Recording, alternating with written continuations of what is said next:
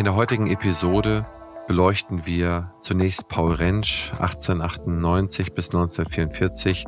Paul Rentsch war Dentist. Diejenigen von euch, die aufgepasst haben, haben den Unterschied zwischen dem Dentisten und dem Zahnarzt noch präsent in einer der ersten Folgen dieser Staffel.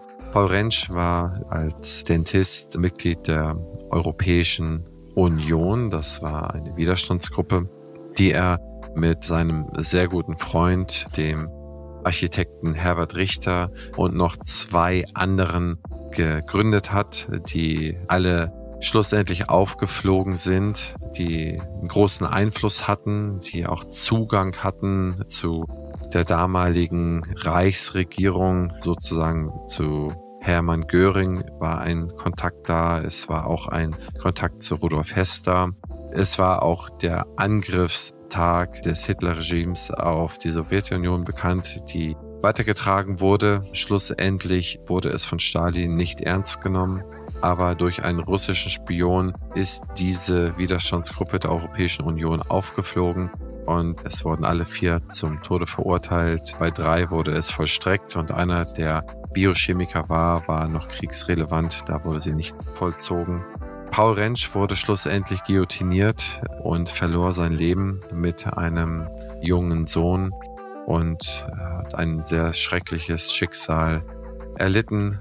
Das biografiert Professor Groß und im Anschluss schaut sich Professor Groß einem der spektakulärsten Widerstandskämpfer im Dritten Reich an, und zwar Helmut Elbrechter, 1895 bis 1971.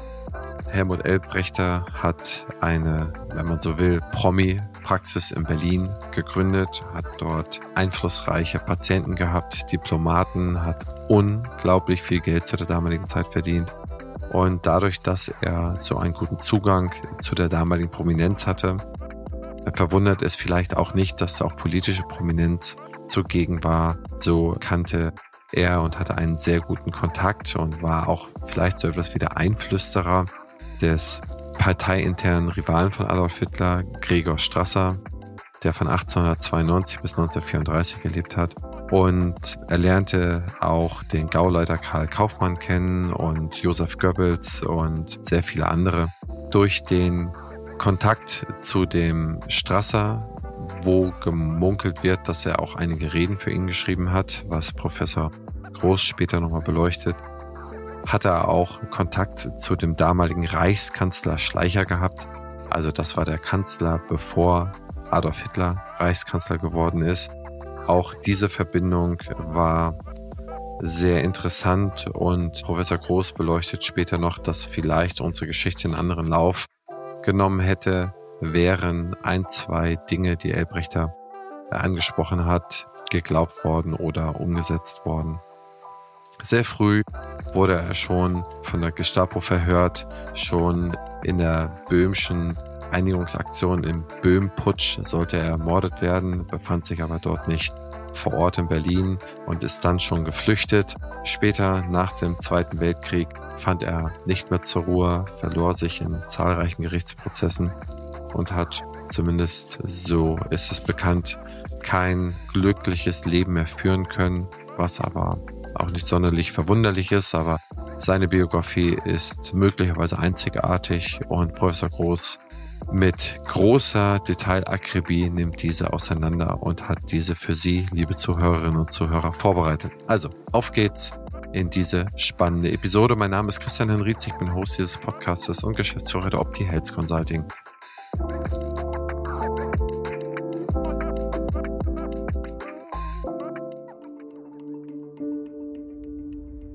Herzlich willkommen zur zwölften Staffel des Praxisflüsterer Podcast, die Geschichte der Zahnmedizin.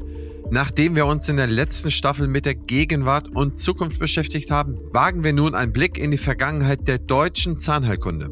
Wir beleuchten mutige Pioniere, Vertriebene, Zahnärzte, die durch das Nazitum gepeinigt wurden und die, die als Nazi-Sympathisanten galten. Diese kritische Auseinandersetzung ermöglicht uns, die geschichtliche Verantwortung der deutschen Zahnmedizin besser zu verstehen. Medizinhistoriker Professor Dominik Groß von der Universität Aachen begleitet uns als Experte auf dieser Zeitreise. Partner der Staffel ist wie immer die BFS. Ja, in unserer nächsten Episode sprechen wir über weitere Widerstandskämpfer und Staatsfeinde im Dritten Reich und wir starten zunächst mit Paul Rentsch. Lieber Professor Groß, was haben Sie über Paul Rentsch in Erfahrung bringen können? Genauso viele Dentisten wie Zahnärzte, also in den 30er Jahren war ihre Zahl sehr ausgewogen und die Bevölkerung hat ja kaum den Unterschied wahrgenommen zwischen Dentisten und Zahnärzten. Von daher zählt er für uns auch in diese Reihe. Paul Rentsch ist am 29. September 1898 in Rothenburg in der Oberlausitz geboren.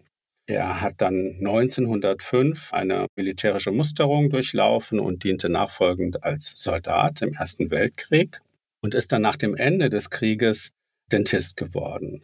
Das war damals so, dass man eine Ausbildung machen musste bei einem Dentisten und dann hat man eine sogenannte Zulassung erhalten, um als Dentist tätig zu werden. Die Zahnärzte haben eine Approbation erhalten, die Dentisten eine sogenannte Zulassung. Und die erhielt er 1924 und er konnte sich dann niederlassen, hat das auch gemacht. Er hat in Berlin dann 1924 eine Praxis gegründet. Zwischenzeitlich hatte er geheiratet, eine Berufskollegin namens Alma Dorothea Rohwedder. Sie war also auch Dentistin und beide haben 1925 in Berlin die Ehe geschlossen und haben eine Zeit lang zusammen in ihrem Beruf gearbeitet. Allerdings hat die Ehe nicht lange gehalten. Beide haben sich bereits im Dezember 1930 wieder scheiden lassen und gingen fortan getrennte Wege. Paul Rentsch hat sich aber sehr schnell wieder gebunden. Er hat nämlich schon im März 1931, also zehn Wochen nach der Scheidung, eine zweite Ehe geschlossen, diesmal mit Anna Pauline Mahne. Er ist mit ihr in die Danziger Straße, ebenfalls in Berlin, gezogen und ist dort erstmal wohnhaft geblieben. Anna Pauline Mahne, später eben auch Rentsch, war keine Dentistin, sie war Kontoristin. Da würden wir heute Verwaltungsangestellte zu sagen. Sie lebten dann äh, die ganze Zeit in Berlin, zogen dort aber ein paar Mal um. Also sie waren zuletzt in der Rankestraße tätig und blieben dort bis mindestens zum Jahr 1941 wohnhaft. Paul Rentsch war ein sehr körperlicher Mensch, also er war körperlich sehr aktiv, er hat leidenschaftlichen Wassersport betrieben, war insgesamt sehr sportlich, war aber auch sehr musisch veranlagt, hat sich für Musik und für schöne Literatur interessiert und er hat, und das sollte für ihn prägend werden, eine Freundschaft entwickelt zu seinem Nachbarn. Und sein Nachbar war der Architekt Herbert Richter. Herbert Richter und Paul Rentsch lebten gemeinsam in einem Doppelhaus in Berlin, also auf engstem Raum, und die haben sich so stark angefreundet, auch mit ihren Familien, dass sie sogar Ferienhäuser bezogen haben, die sich in unmittelbarer Nähe zueinander in Dienstdorf befanden. Also beide hatten Ferienhäuser dann in Dienstdorf und über diesen Architekten Herbert Richter, der ein wichtiger Widerstandskämpfer werden sollte, lernten sie dann auch Georg Großkurt kennen. Georg Großkurt war wiederum ein Arzt, hat in Berlin studiert und der kannte seinerseits Robert Havemann, Robert Havemann war ein Chemiker am Kaiser-Wilhelm-Institut für physikalische Chemie. Diese vier Männer sollten sich politisch zusammenschließen. Also der Dentist Paul Rentsch, sein Freund der Architekt Herbert Richter, dessen Freund der Arzt Georg Großkurt und dann schließlich Robert Havemann, der Chemiker. Alle vier verband eine tiefe Abneigung gegen den Nationalsozialismus und alle hatten aufgrund ihrer diversen sozialen und beruflichen Stellungen die Möglichkeit, gegen das NS-Regime zu opponieren. Großkurt war, wie ich schon sagte, Arzt. Er behandelte einige bekannte Nationalsozialisten im Berliner Robert Koch Krankenhaus und gelangte so an wichtige Informationen. Er war zum Beispiel der Arzt des NS-Funktionärs Rudolf Hess, der im Dritten Reich Stellvertreter Adolf Hitlers wurde und Reichsminister ohne Geschäftsbereich war. Der Architekt Herbert Richter wiederum stand in Kontakt mit dem Oberbefehlshaber der Luftwaffe, Hermann Göring, und er erhielt als freiberuflicher Architekt Aufträge von mehreren nationalsozialistischen Dienststellen, war also da bestens vernetzt. Havemann wiederum, der Chemiker, der machte biochemische Forschungen, die im Dritten Reich als kriegswichtig eingeordnet wurden. Auch das sicherte ihm Einfluss. Also auch er hatte Beziehungen. Er wurde sogar 43 zum militärischen Abwehrbeauftragten am Pharmakologischen Institut der Universität Berlin ernannt, was ihm wichtige politische Zugänge verschaffte.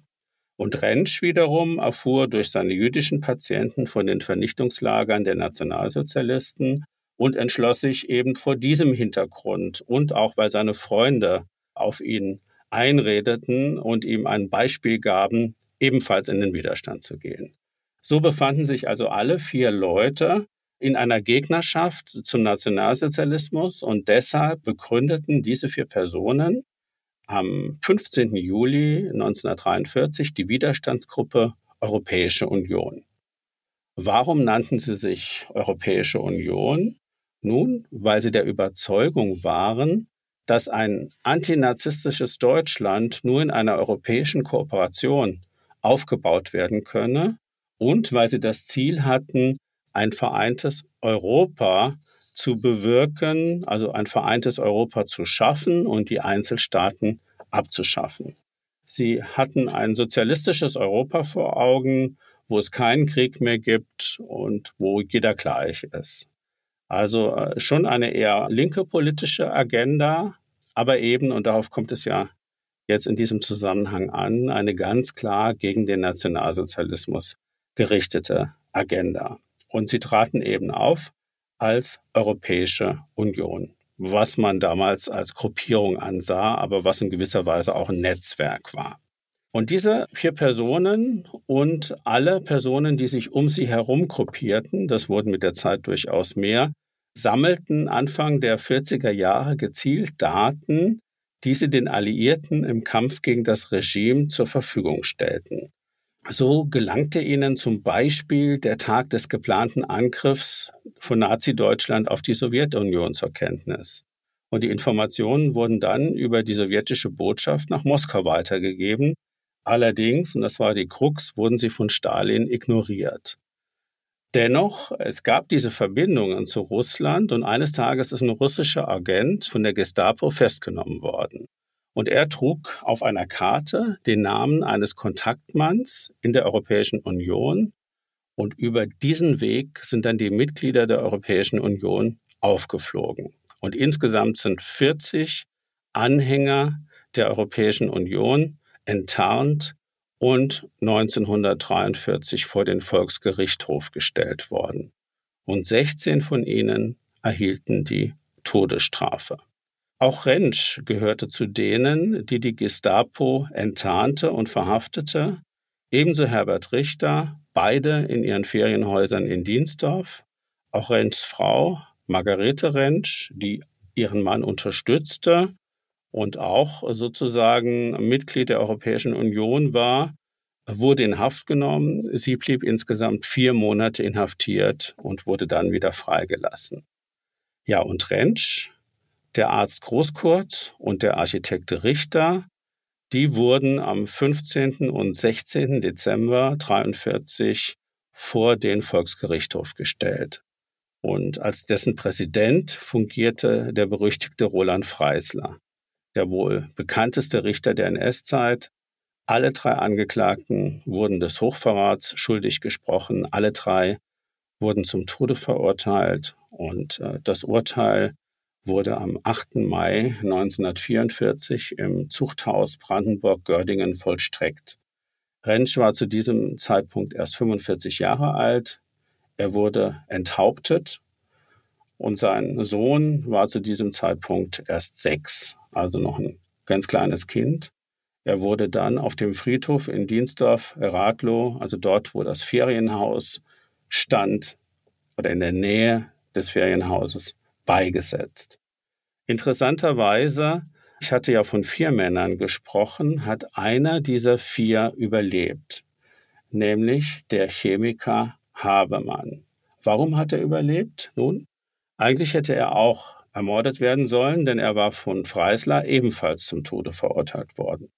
Allerdings wurde bei ihm die Urteilsvollstreckung mehrmals verschoben, weil gewichtige Fürsprecher von Havemann argumentierten, er werde doch für kriegswichtige Forschung benötigt, weil er eben Chemiker war und man die biochemische Entwicklung von Waffen als kriegswichtig einordnete. Und das hat ihm sozusagen das Leben gerettet, diese Einordnung als Mann für kriegswichtige Forschung. Er hat dann nach dem Ende des Krieges in der DDR gelebt, ist dort Professor geworden und Abgeordneter der Volkskammer in Ostberlin. Am Anfang sehr angepasst, sehr regimetreu. Doch das änderte sich spätestens in den 1960er Jahren. Da wurde er nämlich zu einem der bekanntesten Regimekritiker in der DDR.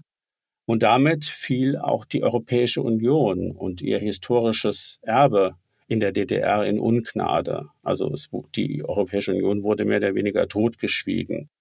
Und im Westen hatte man von Paul Rentsch eh nicht so viel Notiz genommen.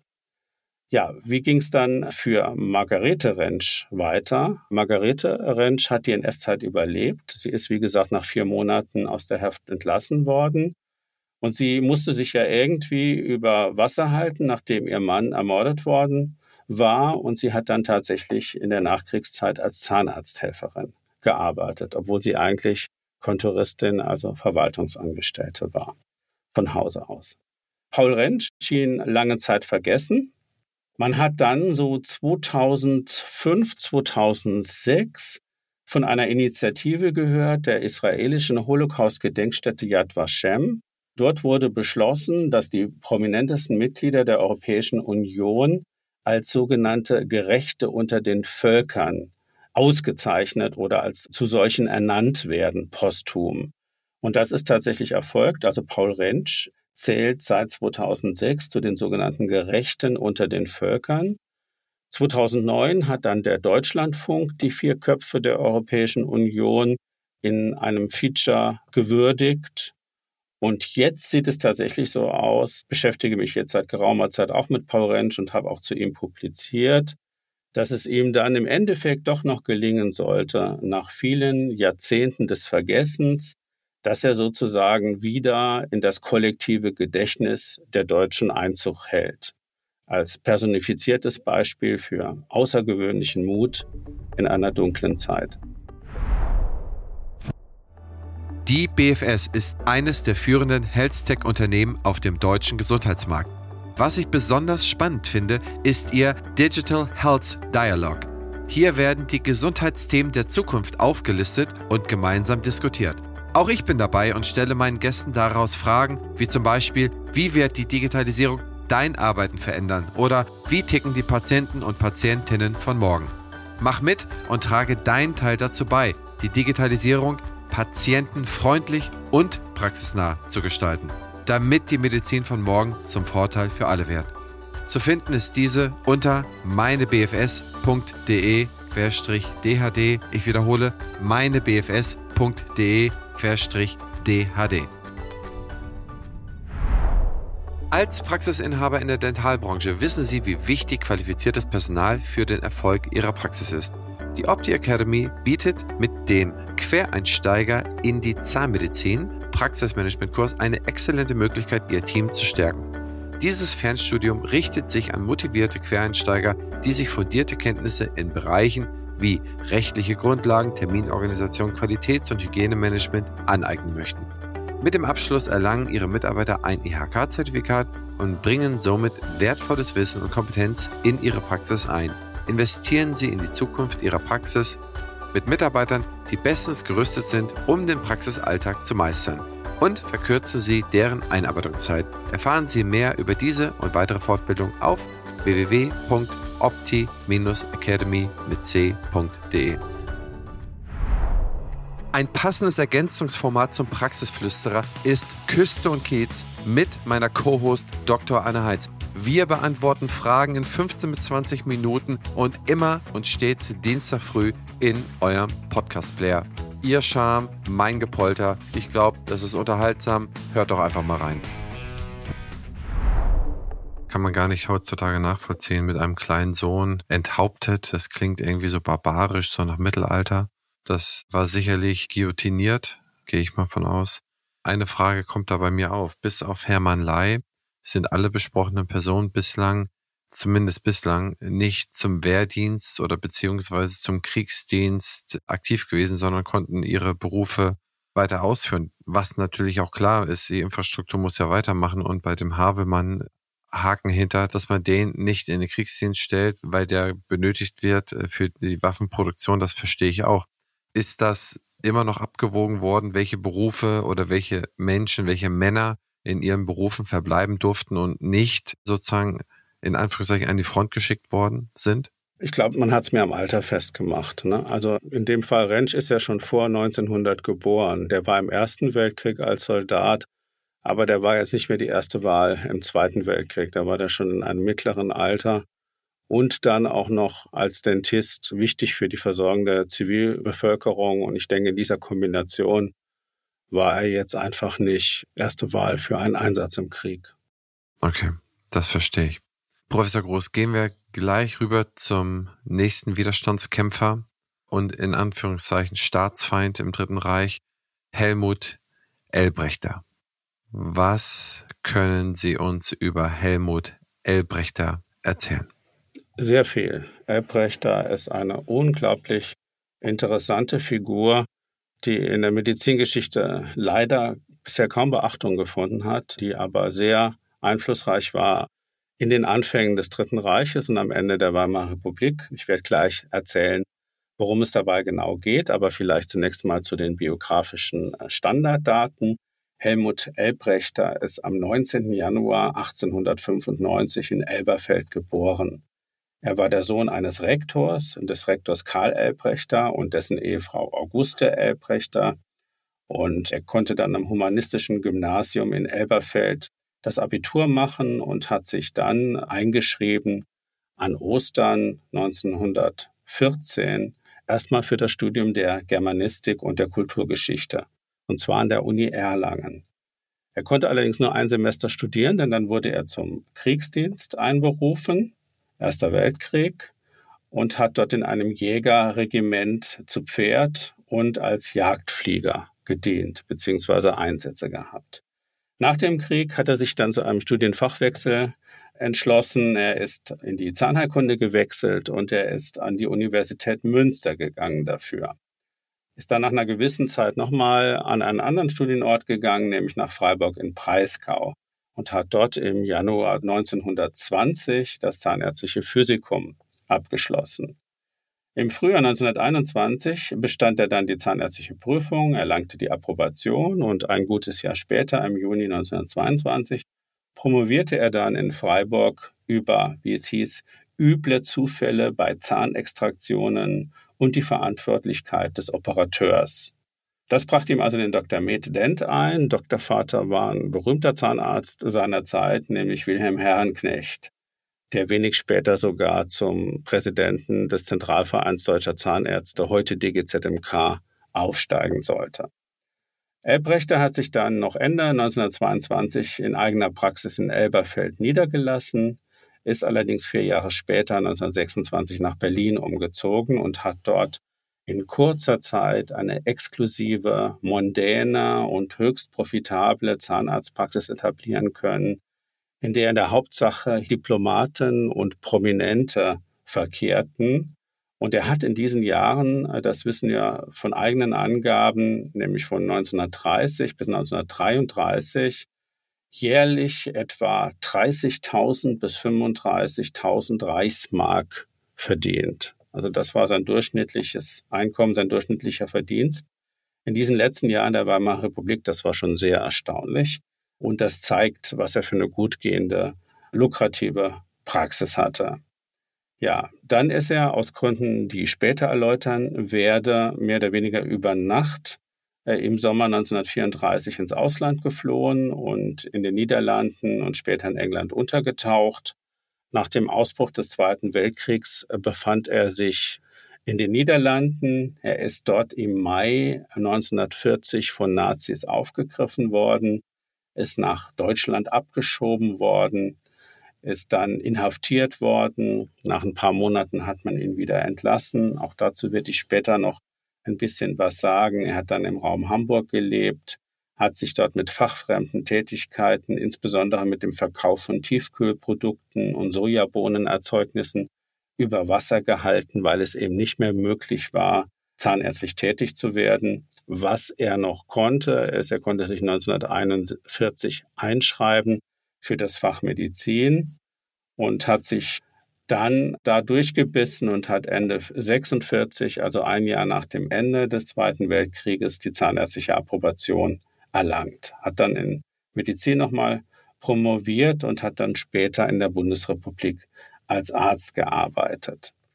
Er war insgesamt zweimal verheiratet. Zunächst äh, seit 1921 mit Kathi Elbrechter, wurde 48, 38 dann geschieden und hat noch im gleichen Jahr Carmen Elbrechter geheiratet. Ihr auch einen Sohn bekommen. Dann haben sie sich wieder getrennt und Elbrechter ist letztlich im August 1941, äh 1971 pardon, in Düsseldorf verstorben. Ja, die eigentliche Frage habe ich jetzt so ein bisschen ausgeklammert bei dem Kurzbericht der Biografie, nämlich was machte ihn zum Widerstandskämpfer und warum gibt es diese komischen Brüche in seiner Biografie? Äh, nun, das hat damit zu tun, dass er ab 1926, als er diese mondäne Praxis in Berlin gründen konnte, nicht nur als Zahnarzt agierte, bei dem einflussreiche Prominente, Diplomaten und Politiker verkehrten, sondern auch als politischer Berater arbeitete. Heute würde man vielleicht Spin-Doktor dazu sagen. Also er beriet Politiker, er beriet einflussreiche Personen in Berlin und darunter auch Gregor Strasser. Bei Gregor Strasser wird nicht jeder der Zuhörer jetzt die politische Szene in der Weimarer Republik so gut kennen. Gregor Strasser entwickelte sich in den 1920er Jahren zu einem parteiinternen Rivalen von Adolf Hitler. Also Hitler war auf Strasser nicht gut zu sprechen. Er empfand ihn als Konkurrenten in der Partei. Also Strasser war durchaus auch nationalsozialistisch orientiert, aber eben kein Hitlerfreund. Und über Strasser erhielt äh, Elbrechter, unser Zahnarzt, jetzt nun Zugang zum Freundeskreis von Gauleiter Kaufmann. Dazu gehörte auch Josef Goebbels. Goebbels und Elbrechter kamen überhaupt nicht miteinander klar.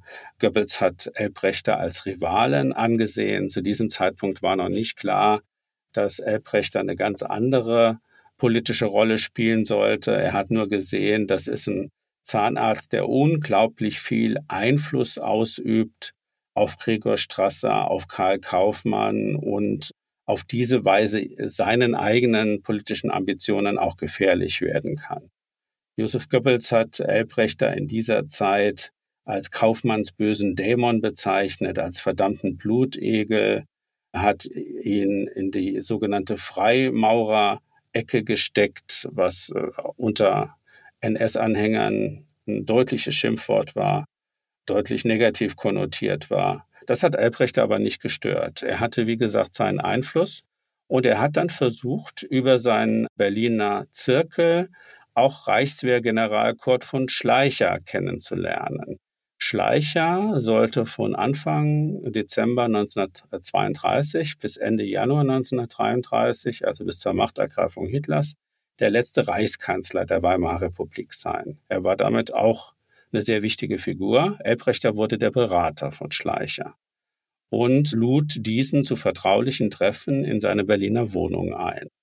Ähnlichen Einfluss nahm Elbrechter auch auf Strasser, darüber habe ich schon gesprochen. Strasser hat im Mai 1932 im Reichstag eine vielbeachtete Rede gehalten, den sogenannten Arbeitsbeschaffungsplan dort vorgestellt. Und heute nimmt man an, dass dieser Arbeitsbeschaffungsplan, dass diese Rede zu diesem Arbeitsbeschaffungsplan im Wesentlichen von Elbrechter verfasst wurde. Jedenfalls war Elbrechter im Jahr 1932 sowas wie die graue Eminenz der Politik und wirkte in Berlin hinter den Kulissen. Elbrechter war es auch, der den letzten Reichskanzler Schleicher im Januar 1933 auch über die geheimen Verhandlungen zwischen Hitler und Franz Papen informierte.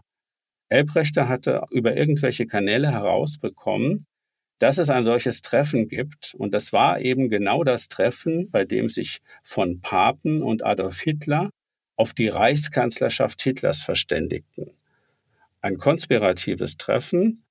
Elbrechter wusste davon, hat einen Fotografen in die Nähe geschickt des Anwesens, wo sich diese beiden getroffen haben, konnte Fotos machen und konnte Schleicher diese Fotos vorlegen und damit beweisen, dass es dieses geheime Treffen gab, von dem er, Schleicher, der Reichskanzler, selber gar nichts wusste. Dann sollte Elbrechter, so wird es zumindest in der Literatur beschrieben, Schleicher den Vorschlag unterbreitet haben, auf jenes Treffen mit einem kalten Staatsstreich zu antworten. Dieser kalte Staatsstreich hätte zur Folge gehabt, dass der Reichstag aufgelöst worden wäre und so eine Bildung der Regierung Hitler verhindert worden wäre. Das war ja genau der Plan von Papen und Hitler. Schleicher hat darüber nachgedacht, hat es aber letztlich nicht gemacht. Er ist vor der Umsetzung dieses riskanten Plans zurückgeschreckt, wohl auch, weil er zu diesem Zeitpunkt ein chronisches Leiden hatte, das ihn auch körperlich schwächte. Also er hat diesen Rat Elbrechters nicht verfolgt, hat diesen kalten Staatsstreich als Reichskanzler nicht vollzogen und somit ist Hitler an die Macht gekommen. Nach der Regierungsübernahme von Hitler am 30. Januar 1933 hat sich Elbrechter dann natürlich zurückgezogen. Er wurde auch wiederholt von der Gestapo verhört, weil man ihn verdächtigte, gegen Hitler konspirativ unterwegs zu sein. Man konnte ihm aber nichts beweisen. Man hat auch zwei Hausdurchsuchungen bei ihm durchgeführt, im Dezember 33 und im April 34. Und man hat Elbrechter dann, wie wir heute wissen, zu den Personen gerechnet, die im Juni 1934 als Reaktion auf den vermeintlichen Röhmputsch in einer von Hitler veranlassten Säuberungsaktion getötet werden sollten. Also Hitler hat im Juni 1934 in Berlin seine Widersacher töten lassen hat einen Röhmputsch sozusagen, den es in der Form gar nicht gab, zum Anlass genommen für diese Säuberungsaktion. In Wirklichkeit ging es ihm aber darum, alle Widersacher zu töten. Und dazu zählte eben auch Elbrechter. Doch Elbrechter hatte das Glück, just an diesem 30. Juni 1934 nicht in Berlin zu weilen, sondern zu einem Krankenbesuch in Weimar aufgebrochen zu sein. Und er erfuhr von dieser Mordaktion und flüchtete umgehend in die Niederlande. Er tauchte also in den Niederlanden unter, begab sich dann Mitte der 33er Jahre nach England, suchte dort Kontakt zu Hitlergegnern wie dem bekannten Gottfried Treviranus. Treviranus hatte wiederum Kontakte zu Winston Churchill und versuchte Churchill zu beraten äh, in Bezug auf Hitler. Allerdings konnte Elbrechter nicht in England bleiben, weil er keine Zulassung zum Zahnarztberuf in Großbritannien erhielt. Also der britische General Medical Council, der diese Zulassungen aussprach, der hat ihn abgelehnt, wie er ganz viele deutsche Zahnärzte in dieser Zeit abgelehnt hatte, weil eben die britischen Zahnärzte zu viel deutsche Konkurrenz fürchteten und eben eine sehr abwehrende Politik der Zulassung betrieben. Ja, so ist also Elbrechter wieder in die Niederlande zurückgekehrt. Dort ist er dann 1940 von den Nazis aufgegriffen worden, inhaftiert worden. Das hatte ich ja schon angedeutet ganz am Anfang. Und man hat ihn ins KZ Oranienburg gesteckt. Er ist allerdings im Herbst 1940 nach zweimonatiger Haft aus Krankheitsgründen als wehrunfähig entlassen worden. Die genauen Hintergründe kennen wir nicht. Wir wissen aber, dass Elbrechter anschließend zumindest sein Leben in Deutschland nicht mehr bedroht sah, denn er flüchtete nicht erneut in ein Nachbarland, sondern er verblieb in Deutschland. Wir wissen aber auch, er durfte nicht als Zahnarzt arbeiten. Stattdessen hat er sich im Dritten Reich bis zum Ende dann mit fachfremden Tätigkeiten über Wasser gehalten. Darüber habe ich ja schon berichtet. Und nach dem Ende des Zweiten Weltkrieges, so sollte man eigentlich denken, brach für Elbrechter eine neue, eine ruhige Zeit an. Das war aber nicht so. Zunächst einmal, ich hatte ja angedeutet, dass er Medizin studiert hat. Das durfte er am Ende des Dritten Reiches tun. Er hat das 1946 abgeschlossen, hat dann 1948 als Arzt gearbeitet, hat sich auf die Kinderzahnheilkunde spezialisiert, sich dort weitergebildet. Er ist aber dann doch nicht als Kinderzahnarzt tätig geworden, sondern hat sich auf die sogenannte Frischzellentherapie spezialisiert. Ist heute nicht mehr so bekannt. Damals galt das als eine sehr moderne Anti-Aging-Maßnahme, mit der man auch viel Geld verdienen konnte. Frischzellentherapie war so etwas, wovon man sich ja ein verzögertes Altwerden oder äh, im besten Fall eine ewige Jugend versprach.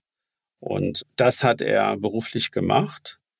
Und darüber hinaus hat er eine Beschädigtenrente beantragt, weil er eben ein NS-Verfolgter gewesen sei. Das wurde ihm Mai 1957 gewährt, also die Landesrentenbehörde in NRW, er lebte ja in Düsseldorf, hat ihm diese Beschädigtenrente zugesprochen, in Anerkennung seines Status als NS-Verfolgter und hat gesagt, du bekommst rückwirkend ab dem Januar 1945 diese Rente. Elbrechter hat dann gegen das Land NRW geklagt. Er war damit nicht zufrieden und hat gesagt, er hätte aber gern diese Beschädigtenrente und eine Kapitalentschädigung ab dem 1. August 1934. Denn das sei der Tag gewesen, an dem man ihn angerufen habe und gesagt habe, hör mal zu, hier in Nazi-Deutschland sind zwei Geiseln festgenommen worden um dich unter Druck zu setzen, dass du nach Deutschland zurückkehrst. Also wenn du nicht nach Deutschland zurückkehrst aus deinem Emigrationsland Niederlande, dann kann es sein, dass diese zwei Geiseln getötet werden. Deshalb habe er einen solchen Schock erlitten, dass er Krankheitssymptome entwickelt habe, die ihn nie wieder verlassen hätten, wie starke Kopfschmerzen, Schwindel, stärkste Schlaflosigkeit und Blutdruckschwankungen. Elbrechter hat also gegen das Land NRW geklagt, um diese Beschädigtenrente ab 34 durchzusetzen. Es kam zu einem zweieinhalbjährigen Rechtsstreit. Elbrechter wurde in dem Verlauf zweimal ärztlich begutachtet. Letztlich hat die Entschädigungskammer des Landgerichts Düsseldorf die Klage dann abgewiesen. Die ärztlichen Gutachter haben geschrieben, sie sind nicht überzeugt, dass das mit diesem Ereignis 34 zu tun hatte. Also die haben das medizinisch für nicht nachvollziehbar gehalten. Elbrechter selber hatte an anderer Stelle zuvor auch bereits erklärt, dass er erst seit 1938 unter den besagten gesundheitlichen Einschränkungen gelitten habe. Also er hat sich da dann letztlich auch selber widersprochen. Und in der Summe hat man dann gesagt, nee, das machen wir nicht. Es bleibt bei der Beschädigtenrente Rente rückwirkend ab 45. Er hat dann wiederum gegen den Bescheid Einspruch eingelegt, allerdings wiederum ohne Erfolg. Wenn wir uns die archivalischen Quellen in dieser Zeit so angucken, dann sehen wir, dass Elbrechter eigentlich nicht wieder zur Ruhe gelangt ist. Also dieser jahrelange Rechtsstreit gegen das Land NRW war eine Sache, aber es gab auch ein Verfahren und ein Berufungsverfahren wegen unterlassener Hilfeleistung. Es gab einen langen Unterhaltsstreit mit seiner zeitweilig in Brasilien lebenden zweiten Frau. All das lässt den Eindruck aufkommen, dass es Elbrechter in seinen späteren Jahren nicht mehr gelang, auf die Sonnenseite des Lebens zurückzukehren. Ja, das ist ja wirklich eine ganz außergewöhnlich spannende Biografie, wenn man sieht, was für einen Einfluss er Anfang der 30er Jahre genossen hat, Ende der 20er Jahre zum Ende der Weimarer Republik. Und Sie stellen ja auch zu Recht die hypothetischen Fragen in Ihrem Artikel in der ZM. Was wäre, wenn? Was wäre, wenn Schleicher auf seinen Vorschlag eines kalten Staatsstreiches eingegangen wäre? Oder was wäre, wenn der von ihm beratene Strasser sich innenpolitisch gegen Hitler durchgesetzt hätte? wäre da was anders verlaufen, was wäre anders verlaufen und was wäre mit Elbrechters geworden. Also Wahnsinn. Hochinteressante Persönlichkeit und Ihnen wieder mal herzlichen Dank für die Zeit und für das Beleuchten dieser Biografien und dieses Teiles unserer Geschichte. Professor Groß, herzlichen Dank. Sehr gerne. Dankeschön. Diese Staffel entsteht in Zusammenarbeit mit Professor Dr. Dr. Dr. Dominik Groß von der Universität Aachen. Die Schwerpunkte von Professor Groß sind Ethik der Medizin und Medizintechnologien, sowohl als auch die Medizin im 20. Jahrhundert, insbesondere der NS-Medizin. Seine Ausbildung und beruflichen Stationen umfassen 1984 das saarlandweit beste Abitur am Arnold-Janssen-Gymnasium in St. Wendel. Das Studium der Geschichte, Philosophie und klassischen Archäologie wurde 1984 bis 1990 besucht. 1984 wurde ebenfalls parallel das Studium der Zahnmedizin mit dem Abschluss der zahnärztlichen Approbation absolviert. Von 1996 bis zum Jahr 2000 studierte Professor Groß Humanmedizin und schloss dies mit der ärztlichen Approbation ab. 2004 erging der Ruf an den Lehrstuhl für Geschichte, Theorie und Ethik der Medizin an der Medizinischen Fakultät der RWTH Aachen. 2005 erfolgte die Rufannahme und die Ernennung zum geschäftsführenden Direktor des Instituts für Geschichte, Theorie und Ethik der Medizin. Professor Groß verfasste eine erhebliche Anzahl an Artikeln, an wissenschaftlichen Veröffentlichungen und ich nenne jetzt nur mal einige seiner Bücher. So ist da zu nennen das Lexikon der Zahnärzte und Kieferchirurgen im Dritten Reich, Band 1, Band 2 und das in Kürze erscheinende Band 3. Dann insbesondere, wo ich mich sehr stark festgelesen habe, ist die Geschichte des Zahnarztberufes in Deutschland, Einflussfaktoren, Begleitumstände und aktuelle Entwicklungen. Erschienen im Quintessenz Verlag 2019. Professor Dominik Groß ist multipler Preisträger und auch hier nur ausschnittsweise 2003 den Josef Schneider Preis der Medizinischen Fakultät der Universität Würzburg zu nennen, 2017, 18 und 19 jeweils den Dental Essex Award der DGZMK. Ich freue mich sehr, dass Professor Groß sich die Zeit genommen hat, mit uns dieses umfassende Thema aufzuarbeiten und hoffe, dass Ihnen allen dieses Thema genauso gefallen hat wie mir und dass es Sie berührt hat und dass man diese Person und diese Zeiten niemals vergessen wird. Wenn Ihnen diese Staffel gefällt, wenn Ihnen diese Episode gefällt, hinterlassen Sie doch 5 Sterne bei Spotify und iTunes und vielleicht einen kleinen Satz. Das hilft sehr beim Algorithmus und ich freue mich auf die nächste Episode. Bis dann, ihr und euer Christian Henrizi.